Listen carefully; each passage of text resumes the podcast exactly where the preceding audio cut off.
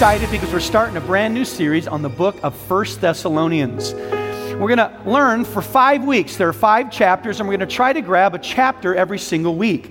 Typically at Higher Vision Church in the summer, I will work through a passage of Scripture. It may be a, a, book. We've looked at, gosh, I was looking the other day, and we've gone through almost every book in the New Testament. It's exciting as a church how far that we've come, and it's exciting to see that you're here with us today. And not only are you joining us, but we have our church family joining us around the world. It's exciting today. We have New Mexico, we have France, we have Utah, we have Nevada, Colorado, Alabama, Michigan, Latvia, Qatar, um, the Czech Republic. Will you welcome our online online family that's joined us this morning. The other really cool thing is that you may not know this, but there are hundreds of people that are in town that for some reason or another couldn't be here, but they're joining us right now. So it's exciting that we're all together today. I want to begin this series, and we're going to we're going to go through if you have your bibles turn to 1 thessalonians chapter 1 and as you go there you know i like to start with something funny. And i heard the story about this very wealthy man who is very eccentric. And he threw a party at his house and this eccentric nature came out because when they gathered around the pool it was filled he had filled it with sharks and alligators. And as they're standing around the pool he said you know what? I've made a decision. If there's anyone here brave enough to swim across that pool, if you do, when you get out, I will give you whatever you want. Well, to everyone's surprise, suddenly there was a splash.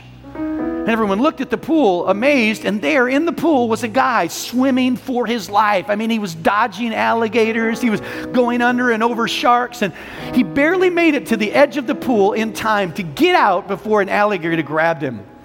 He jumped out of the pool and everyone was amazed. And the, the wealthy, eccentric man comes up to him and says, I can't believe this. You are the bravest man I have ever seen. He said, So what do you want? And the man stood there dripping wet, kind of had a dazed look on his face, and he said, I can tell you the one thing I want more than anything in the world. He said, What is it? He said, The name of the person that pushed me in the pool. Amen. Listen, today we're not going to push you in into anything. But what we are going to do is invite you to open your heart. Because I believe God wants to say something to Higher Vision Church over the next five weeks. So, would you stand to your feet as we honor the reading of God's Word? I'm going to read the first part and I'm going to join, ask you to join me in just a few moments.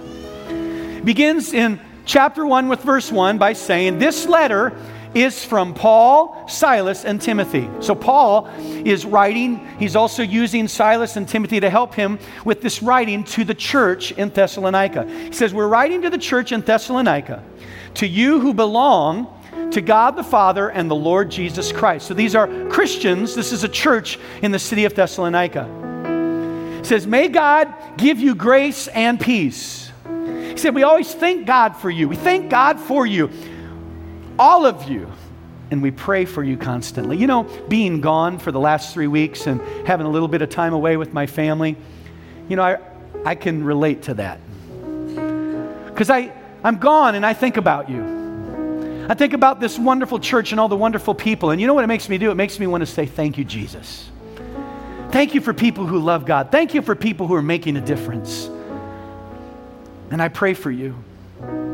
It goes on, if we jump to verse 6 and 7, this is what I think is the crux or the foundational passage of this entire book. And it's really what we're going to be focusing on today and maybe in the weeks ahead.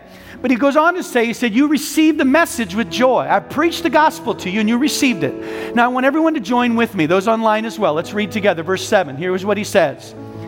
As a result, let's stop. So, of, of hearing the message and receiving the message, read it with me. As a result, you have become an, an example to all the believers in Greece. And now the word of the Lord is ringing out from you to people everywhere. For wherever we go, we find people telling us about your faith in God. The whole world was talking about the church in Thessalonica. This was a place where God was moving. These were authentic believers. And there's something that God wants to say. And I want to tell you that that same truth, that same principle is happening through Higher Vision Church. It's happening in Kenya. It's happening in Brazil. It's happening in the Czech Republic. It's happening in Iceland. It's happening in nations around the world that are talking about what God is doing. There are people that are saved today because of your faith and because of your love. And so today, God is going to teach us. So I want you to close your eyes. I want you to open your heart. And I want you to simply say these words Holy Spirit, speak to me. God, I'm asking that you will move this morning, that you will use these words to awaken us to be the church that you've called us to be. In Jesus' name. Somebody shout, Amen. amen. You may be seated today. It's interesting because this passage says that the whole world is talking about you because you are the example. You see, the church in Thessalonica was an example of authentic Christianity. What's interesting about the word example there, it's a Greek word, and it means this it means a pattern used for imitation or replication.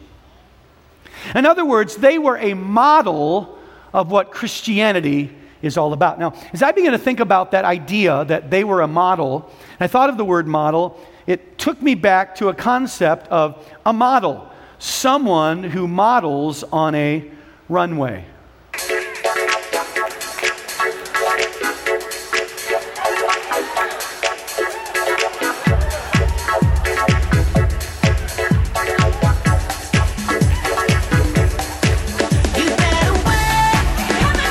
Oh, no, I'm just kidding. Stop, stop, stop, stop, stop, stop. And some of you are like, what is he doing? This is church. Here's what's interesting about a model is, is a model is not really there for you to see them. Really what you're there is to see what they're wearing. Because when you see them, what they hope will happen is by seeing them model what they're wearing, you will then see that as something that you want to then replicate. And really, that's the idea of what this whole book is about, is it's saying this church is a model of what true Christianity, what authentic Christianity is all about. And I pray that when people talk about higher vision, I hope that they don't talk about hypocrites. I hope they don't talk about religious people. You know what I hope they talk about is people who are in love with Jesus Christ. So today, this is what Thessalonians is teaching us. God wants to make you a model. Come on, somebody say amen. amen. So I'm going to teach you how to be a model today. All right? So, what we're going to do is we're going to learn what it means to model authentic Christianity. So, if you're taking notes, get ready. Point number one is simply this if we're going to be a model of authentic Christianity, we have to model action. Everybody say that with me. Model action. Model action. Let's go. We're going to work through this first chapter of Thessalonians. In fact, we're going to take about a chapter a week. As we go through the first part in, in verse 3, it goes on to say, after Paul says, Hey, we're writing this to you, the church in, in Thessalonica. We always thank God for you. We're always praying for you. He goes on to say, As we pray to God, our Father, about you, here's what we think about.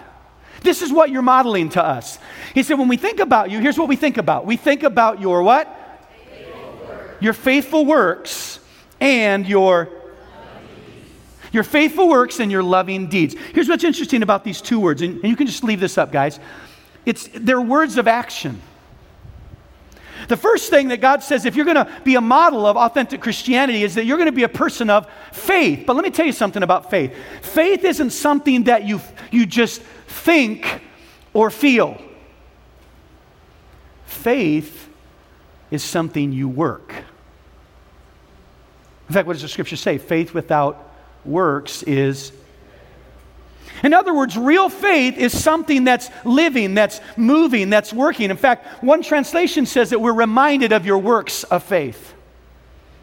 You see, real faith it has works. If, for instance, if you believe God's truth that, that Jesus said we're to forgive those who, who have offended us because that's what God has called us to do because we've been forgiven, your faith in God's word then doesn't just stew about what was done to you. Instead, in faith, you forgive because faith has works. Somebody say, faith works. You see, what God's calling us to is to be a model of action. I'll give you an example of, of faith working. Um, I, I, was reminded of a story. There was a gentleman that, that came up and told me this. He said, Pastor, I don't know if you remember this, but about seven years ago, I came to Higher Vision Church. He said, I'd been out of church for years. He said, I wasn't serving God. And he said, one day I was at the coffee shop at, at Starbucks. I was in line waiting to get my Frappuccino. And he said, as I'm standing there, he said, something inside of me began to stir. And I realized, man, I'm far away from God. And he said, I started to pray. And I prayed in my mind. And he said, here's what I prayed I prayed, God, I'm asking you to help me find a church where I can reestablish my relationship with you.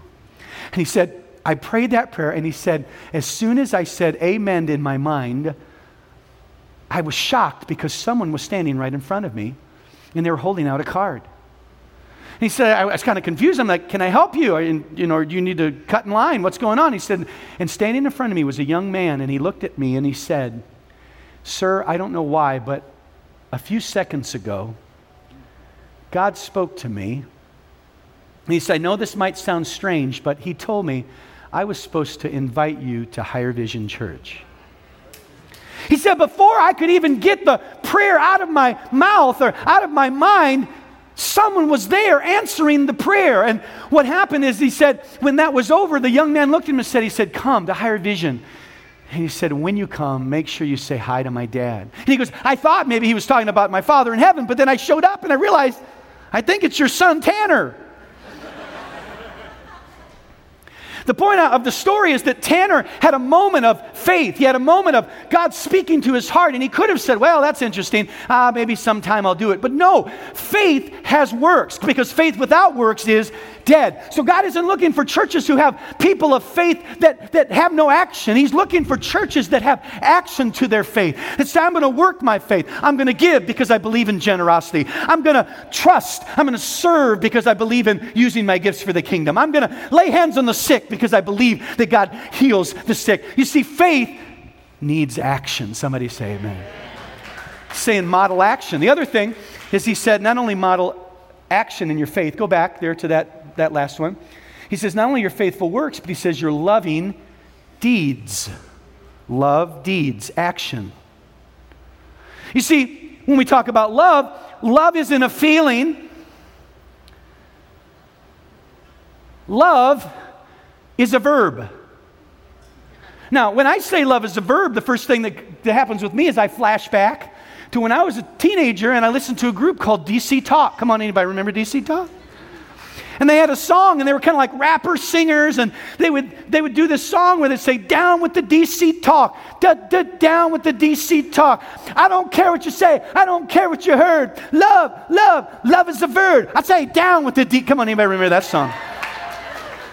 Come on. Some of you flashing back right now. You were like, you started busting into a move right there in your seat. I saw you. I was thinking about this idea, love is a verb, and I thought of the words of a, an author, a writer. And here's what they said Love is a verb, it ain't a thing. It's not something you own, it's not something you scream. When you show me love, I don't need your words. Yeah, love ain't a thing, love is a verb. You see, when Jesus talked about modeling action and faith and love, one of the things that he described that with was a story. And he said, Listen, if you want to know God, you got to love him and you got to love your neighbor. And they said, Well, how do we love our neighbor? And he tells the story. He said there was a man who got hurt. He was laying on the side of the road. Along comes a priest. The priest saw him and just walked by. Along comes a Levite, someone who assisted and helped in the church. He saw him and he walked by. And then along came a Samaritan. And when the Samaritan came and he saw him and he saw his need because of his love and his compassion, he stopped and he began to care for him. He began to act out his love. And he took him to a hotel where he could be healed and restored. And when the story was over, he said, So which of these men were men who really loved their neighbor? And they said, Oh, it was the one who stopped. Because here's what Jesus is saying I don't care what you say, I don't care what you heard. Love is a verb. God's looking for Christians who will model what it means to be people of faith and people of love. And so, if you and I want to be the kind of church that people say, man, that's what it means to follow Jesus, he's saying model action. Somebody say model action. Let's go to point number two. Point number two is model acceptance. Everybody say that with me. It's kind of weak. I want to re- really hear you because I'm, I'm all fired up today. I've been on vacation. Come on, help me out. Ready?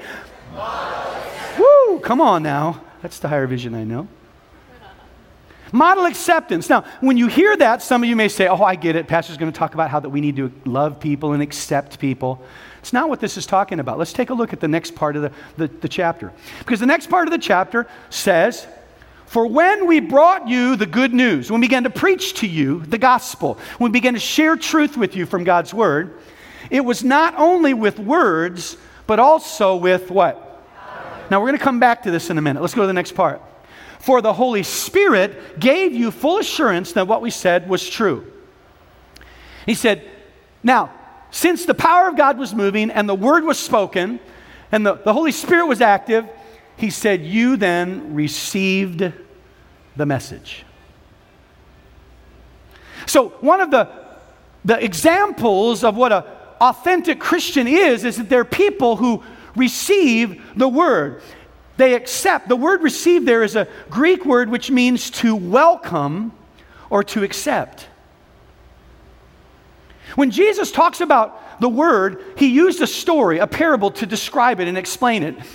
And this is important because if we're going to be model Christians, if we're going to be examples, we need to understand what is it God's saying when it comes to hearing his truth. And he said there's a lot of people, he said it's, it's like this. It's called the parable of the sower. You see, the, the seed is the word of God. And there was a farmer that came and he, he planted the word of God. He spread out the seed. But what happened is when he shared the word, some of it landed on the pathway, the pathway where everybody was walking, and it was hard. And because of the hardness of the ground, and he went on to say, he said that our hearts are the ground. And he says, so it lands on the hard ground, and because you don't understand it, because your heart's hardened, the devil, the birds come and steal the seed away, and the seed or the word doesn't have any fruit because the soil wasn't able to receive it, accept it. He said there's also some other ground, and the other ground was it was it was looked like it was good ground, but right under the surface, the soil, there were rocks. And so the seed fell on the rocks and, and it suddenly sprung up. They received it with joy, but then the sun came out, which represents trials in life. And there are people that they come to church and they'll hear the message, but they're not hardened. Instead, they're ready. Okay, cool, I want to receive it. And they'll grab a hold of it, but then a trial or a problem, or someone accuses them, or there's an issue in their life. And then the next thing you know, the seed is uprooted and it never bears any fruit.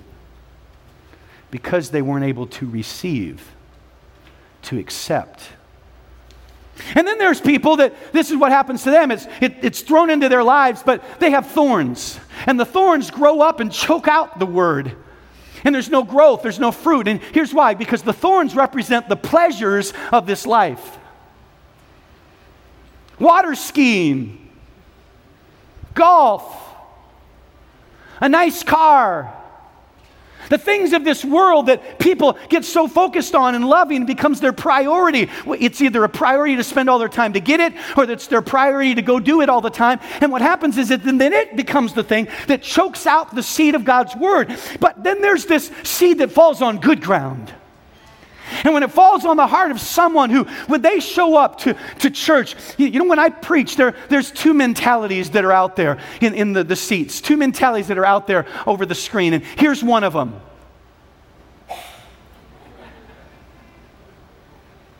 You may not have it on your face or on your posture, but it's in your heart. And here's what it says Yeah, I've heard that before. I've, I've been to so many services throughout my life. What's the pastor going to teach me this week? And so we become closed off. But then there's another type of spirit, there's another type of heart. And that heart is one that's welcoming, it's one that's receptive. And here's what they look like.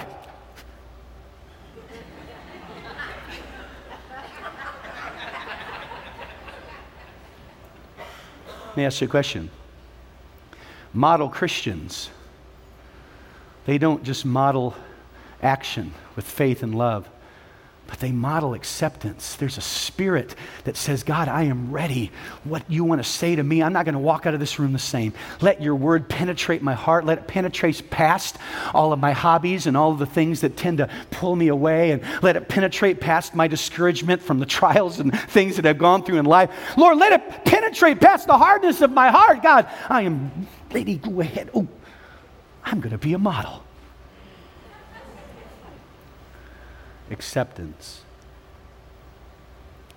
What's really cool about this part of the verse that people never really focus on is it says this. It says that, let's go back to the slide before. It says, You received this message, and it came not only with words, but it also came with what? Power. And then it goes on to say, For the Holy Spirit gave you that, that full assurance. In other words, the Holy Spirit power of God came. Now, let me stop right there. Most people think that the power of the Holy Spirit is here in our lives, and here's what it's for maybe it's to give us tongues or spiritual language. Or the Holy Spirit power is here to empower us to walk in the gifts, of working of miracles and word of wisdom and word of knowledge and the gift of healing. You know what the power of the Holy Spirit came to do? It didn't just come for you to give a prophetic word. You know what the power of the Holy Spirit came to do? It came to help you receive the message so you can go home and apply it to your life and change. Come on, somebody say amen. And what I love about this church is I think this church is like the church of Thessalonica because I can't tell you how many times when I'm standing in the back and people come by and shake my hand, they come up and they say, Pastor, it's crazy. You must have been reading my email this week as you're talking to me, God was saying something to me. This message, this series has been talking to me. I'm going to tell you that what God wants you and I to be people of is people of the Word who are accepting, who are welcoming, who are ready. When we hear a teaching, whether it's about giving or it's about faith or it's about spiritual warfare, it's about discipleship, it's about compassion, it's about evangelism, we're grabbing a hold of that truth. We're letting God deposit it in our heart and we're rising up and walking in the power of the Spirit to see it fulfilled in our lives. God wants you to model action and He wants you to model acceptance. Somebody say, Amen. Cool stuff in this book, isn't it? It's a cool book. Amen. Here's the third thing you need to model. Write this down. You need to model joy. Model joy. Let's continue on through the, the chapter and let's see what it says. It says, So you receive the message with what? Joy. You re- receive the message with joy from the Holy Spirit. We're going to go back to the Holy Spirit here in a second. In spite of the severe suffering it brought you. What you don't may, maybe know about the church of Thessalonians is you'd think this is a great church because everything was going right. You'd think this was a great church because they were in a season where everybody was blessed and, and everybody was walking in prosperity and everybody was seeing good things happen. But instead, this was a church that was in the middle of persecution. The enemy was trying to snuff out this church. If you were a Christian, you were getting thrown and taken into prison. They were being persecuted as Christians. And yet, what's amazing is in the middle of all the persecution, they're known for joy. That's why the Bible says in Romans 14 17, the kingdom of God is not a matter of eating and drinking, but of righteousness, peace, and joy in the Holy Spirit. That's why Galatians 5:22 says, "But the fruit of the spirit is love." Joy. I was trying to help you. You got to help me out here. The fruit of the spirit is love, joy. joy. You see, the way that joy grows in your life, it doesn't grow in your life because of your circumstances. It grows in your life because of the work of the power of the Holy Spirit. God sent His Spirit to help you receive truth. And when that truth comes, it's deposited so that it can begin to grow and produce joy. Because we need joy. Why? Because the joy of the Lord is my strength. Anybody remember that song? The joy of the Lord is my strength. The joy of the Lord is my strength. The joy of the Lord is my strength. And then they had that weird verse. Ha ha ha ha ha ha ha ha ha ha ha. Anybody remember that song? Some of you be thankful that you've been around for a short period of time. There was another song that went like this. It went, I got the joy, joy, joy, joy. Where? Where?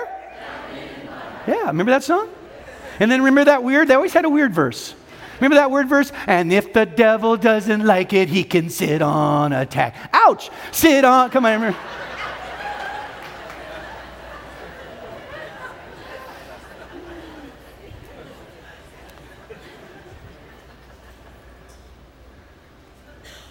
What are you modeling? Are you the gloom, despair, agony on me? Are you the, what's the guy in the Peanuts that had the cloud around him? Are you Linus? Pigpen, thank you very much. Someone is paying attention. Holy Spirit is speaking today. What God is saying to us is that part of reflecting in the authentic nature of Jesus Christ is that even when we go through a trial, even when we're persecuted, and I'm telling you, there's more persecution coming to believers around the world. We see it all over the world. People are being killed for their faith. I want you to know that it doesn't matter what you're going through, it doesn't matter what's happening around you because the Spirit of God is inside you. The joy of the Lord is your strength, and God is looking for a church to rise up and model joy. Somebody say amen. Man, I got my preacher on on that one. Okay, so model action, model acceptance, model joy. Let's go to the next one. You ready? Model hospitality. Let's go on and read the next part. It says, For wherever we go, we find people telling us about your faith in God.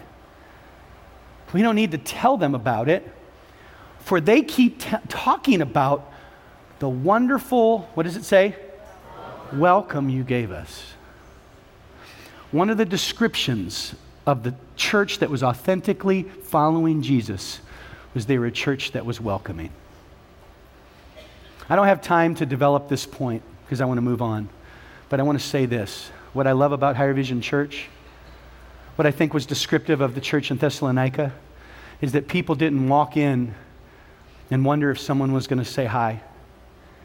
People didn't walk in and wonder if they were going to be judged because maybe they had an, you know, earrings or tattoos or they wore their hair a certain way or maybe they didn't have as much money as somebody else.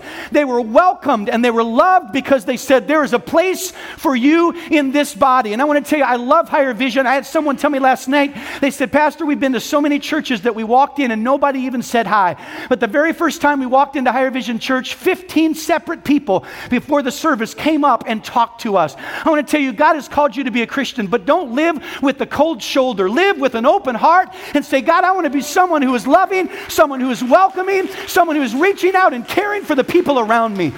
Somebody say, Amen. God's called us, right, to model hospitality. Let's move on. What's the next point? God wants us to model repentance. Model repentance. Let's read this part, and I think this is important. In fact, I want to say this is a really important uh, point for us to focus on in this passage because here's what it says it says, For they keep talking about the wonderful welcome you gave us and how you turned away from idols to serve the living and true God. Now, there is a powerful truth right here that we need to focus on for a second. I want to say, first of all, how thankful I am for the grace of God. How many are thankful for the grace of God? Grace is an undeserved gift. God loved you, He forgave you, not because you deserve it, but because He loves you. And how many know that when it comes to going to heaven, we're not going to heaven because of our works, we're going to heaven because of our faith in Christ.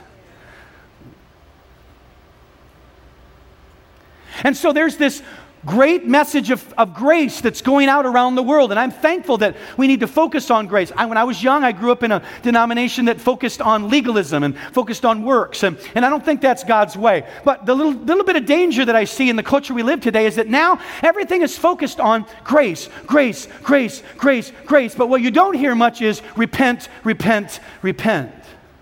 Because there's a difference between saying I'm sorry and saying I repent.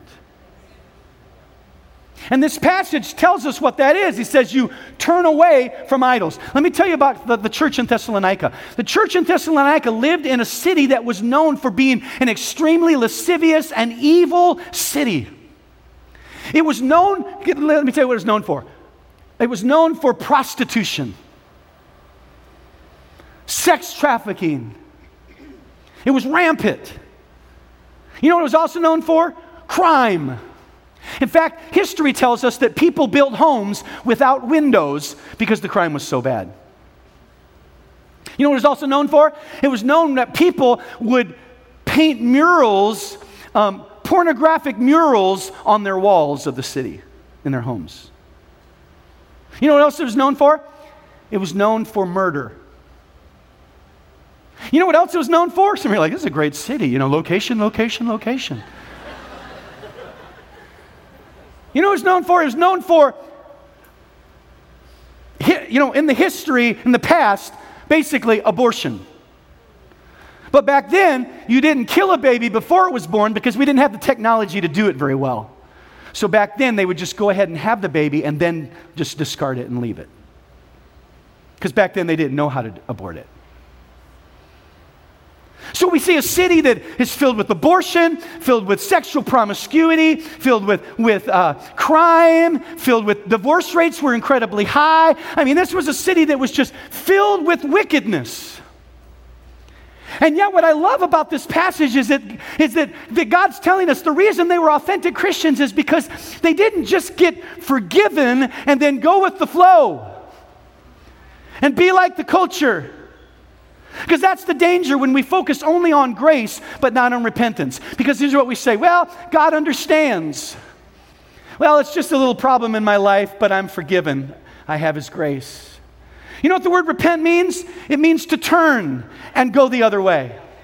And if we're not careful, we'll live in a culture as Christians, and I see it in Christians and in churches around the world now, where people are just going with the flow and they're letting whatever's okay in the culture, whatever's okay, even if it's something that the Bible is clear about. We just go along with the flow. We get on that little, you know, inner tube and we go down um, downstream with everything. But you know what God's looking for? He's not looking for someone who will sit on an inner tube and go downstream. He's looking for a salmon that will turn around and begin to jump against the stream and say, God, I'm going to turn from idols. I'm going to turn from wickedness, and I'm going to live as a way that will reflect the love and grace but righteousness of Jesus Christ. Now, let me say, I'm not teaching legalism. But what I am teaching is that maybe, maybe, what God is saying is don't continue in sin that grace may abound. Maybe the Holy Spirit is stirring you to say, you know what? I'm not going to let that addiction stay in my life anymore. I'm going to turn and swim upstream.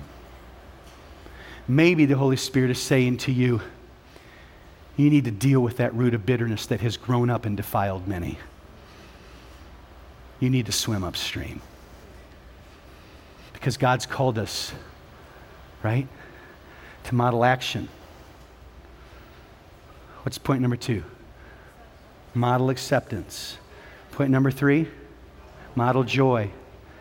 What's number three? Model repentance. I meant four, not three. I know you don't, you don't hear that preached much anymore. I know you get uncomfortable. The pastor starts talking about stuff like that. And I'm not here to be the Holy Spirit to you. I'm going to tell you something. The Holy Spirit came not only to comfort, He came to convict. And when you open your heart and you're receptive to His Word, I got to tell you, there's a lot of times when I leave a sermon and I leave a service, I go home and I find the Lord challenging me to swim upstream. Maybe you need to reflect and say, when was the last time God was challenging me to swim upstream? The last thing I'm going to say is that God's called us to model readiness. If you come to the end of the chapter, here's basically what it says it says, As they speak of how you are looking forward to the coming of God's Son from heaven. The last thing they say about this church in the first chapter is they say, you know what they model? This church was always making sure they were ready for when Christ returned. You know what happens when a lot of men that I know, their wives go away for a trip or weekend or something. They tell their spouse, make sure the house is clean. when I get home. Come on, any, any women, men know what I'm talking about. I don't want to come back to a messy house. Come on, we, we out there. Y'all with me? You feel it? Come on, man. Don't get all, all nervous now. Come on. And so, what do we do as men? Nothing. We let the house get messy all weekend long until 15 minutes before we know they're coming home. Come on, how many know what I'm talking about? How many have ever done it? Come on, wave at me, be honest. Women, close your eyes. Men, come on, how many have ever done it? So, what do we do in the last 15 minutes? We're running around washing the dishes, trying to put them back. We're, we're making the bed. We're, we're sweeping in the kitchen. We're, you know, we're doing all the stuff. Why? Because we're getting ready, because there's an expectancy. To tell you, God is, He's going to come back again. And He's looking for a church without spot or wrinkle. He's looking for a church that is getting ready. Are you getting ready? I I was reminded, as we, we conclude the story, I was reminded of our old campus and when we built that campus out. I showed up one day um, to help and volunteer to do construction. And um, the construction team wasn't very excited about it because I'm not very good when it comes to construction. And so I'm like, what can I do? And so they gave me a job. They said, well, I tell you what, here's what you can do. We'll, give you a job to do, Pastor Jared. And I knew that they were just trying to figure out some way to get me out of the way to not cause any problems. Anybody know what I'm talking about? So they say, here's what we want you to do. We're going to give you this metal stud. It's a, a foot and a half long. You're going to take that over here, and there's all these metal studs. You're going to use that as a pattern, as a model, and you're going to mark and cut out 10 foot and a half metal studs to bring back to us that we can use for our wall or our thing that we're making. So I'm like, sweet, I can do that. It's not hard. I'm in. I could do this. So here's what I did I went over and I grabbed that metal stud and I put it on the, the other metal stud and I marked it off and got it out and I, and I cut it and I'm like, awesome. But then I made a major mistake. Instead of taking the original one that they gave me to use on the next stud, I took the one I just did. And by the time I got to stud number 10, it was way longer than the one that I had when I started. Because I had moved too far away from the model that I'd been given. And how many Christians are far away from what God intended? Maybe you're far away downstream from what God intended you to be in modeling authentic Christianity because you've gotten caught, instead of looking at the model of what it really means, you've got caught at looking at other things or maybe the cares of life or maybe the trials of life. And I'm here to tell you that God is looking for a church that will stand up and be an example in a world that is lost and hurting. They need a model.